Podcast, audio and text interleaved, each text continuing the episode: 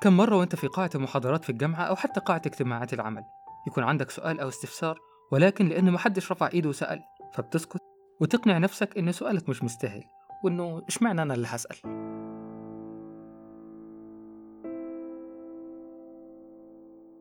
أهلا بكم، أنا عبد الله محمد، وهذا البودكاست مليء بالعشوائية.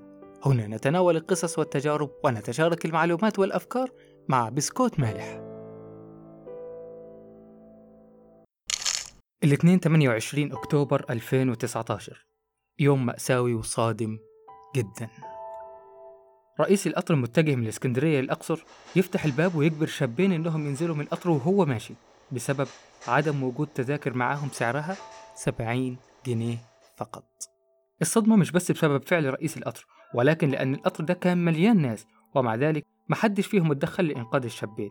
أهمت الدنيا والصحافة والتلفزيون واشتعلت مواقع التواصل الاجتماعي، والكل بيلوم وينظر، والكل بيقول إنه لو كان مكانهم كان وقف لرئيس القطر وكان على الأقل دفع السبعين جنيه دي. ولكن السؤال، هل فعلا لو كنت موجود كنت هتدفع السبعين جنيه؟ وليه كل اللي موجودين مفيش حد فيهم بادر ودفع الفلوس وفدأ أرواح الشباب؟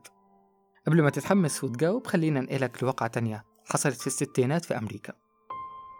بنت وهي راجعة لبيتها بالليل في أحد الشوارع العادية مش المهجورة يمشي وراها مجرم مشهور بجرائم العنف، وفجأة يطعنها في ظهرها بسكين. تصرخ البنت وتستنجد بالناس وهو يكمل فيها طعن ويعتدي عليها، والناس واقفة بتتفرج.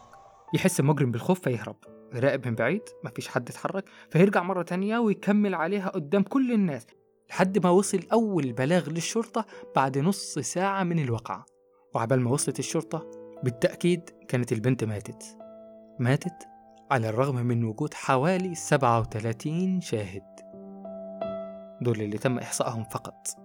الوقعة كانت مثيرة وهزت الرأي العام وهزت أمريكا وهزت العالم في وقتها، ودي خلت علماء علم النفس يدرسوا الظاهرة اللي حصلت دي ويقيسوا ردود أفعال الشهود وتعليقاتهم ويعملوا دراسات وأبحاث مستمرة إلى يومنا، وتوصلوا من وقتها إلى أن اللي حصل ده عائد لظاهرة اسمها الجهل الجماعي، وهي أن المخ تلقائيا بيبحث عن الحلول الأسهل وبيفترض أن الموضوع مش خطير، أو مش أنا بالذات اللي مطلوب مني المساعدة أو السؤال في موقف زي ده، وطالما كل اللي موجودين محد سأل أو اتحرك اشمعنى أنا اللي هتحرك؟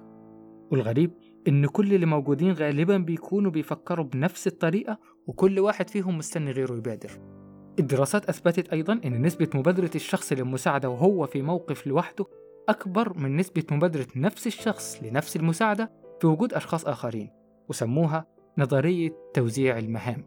زي لما بتكون ماشي على الطريق السريع وتلاقي عربية واقفة ومتعطلة وباين إن صاحبها محتاج مساعدة، فتقرر بينك وبين نفسك إن أكيد في غيرك هيقف ويساعده وتكمل طريقك وأنت ضميرك مرتاح.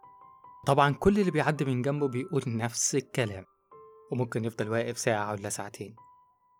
المشكلة إنك ممكن أنت كمان تكون موجود في موقف زي ده وتكون أنت اللي محتاج المساعدة، وفي الحالة دي أنت كمان معرض للجهل الجماعي. وعشان تتغلب على الموضوع ده ابعد تماما عن طلب المساعدة بشكل جماعي من كل اللي موجودين، ركز مع شخص واحد محدد واطلب منه مساعدة محددة وواضحة.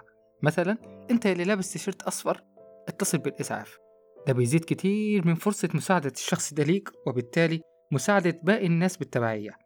عرفت ليه أنت كنت بتخاف تسأل في القاعة؟ ويا ترى هل لو كنت في القطر كنت هتبادر وتقوم تدفع للشابين؟ ولا كنت هتسكت؟ طيب هل هتبادر وتعمل لايك وسبسكرايب وتشارك الحلقة دي مع الناس؟ ولا كمان هتستنى ردود الفعل؟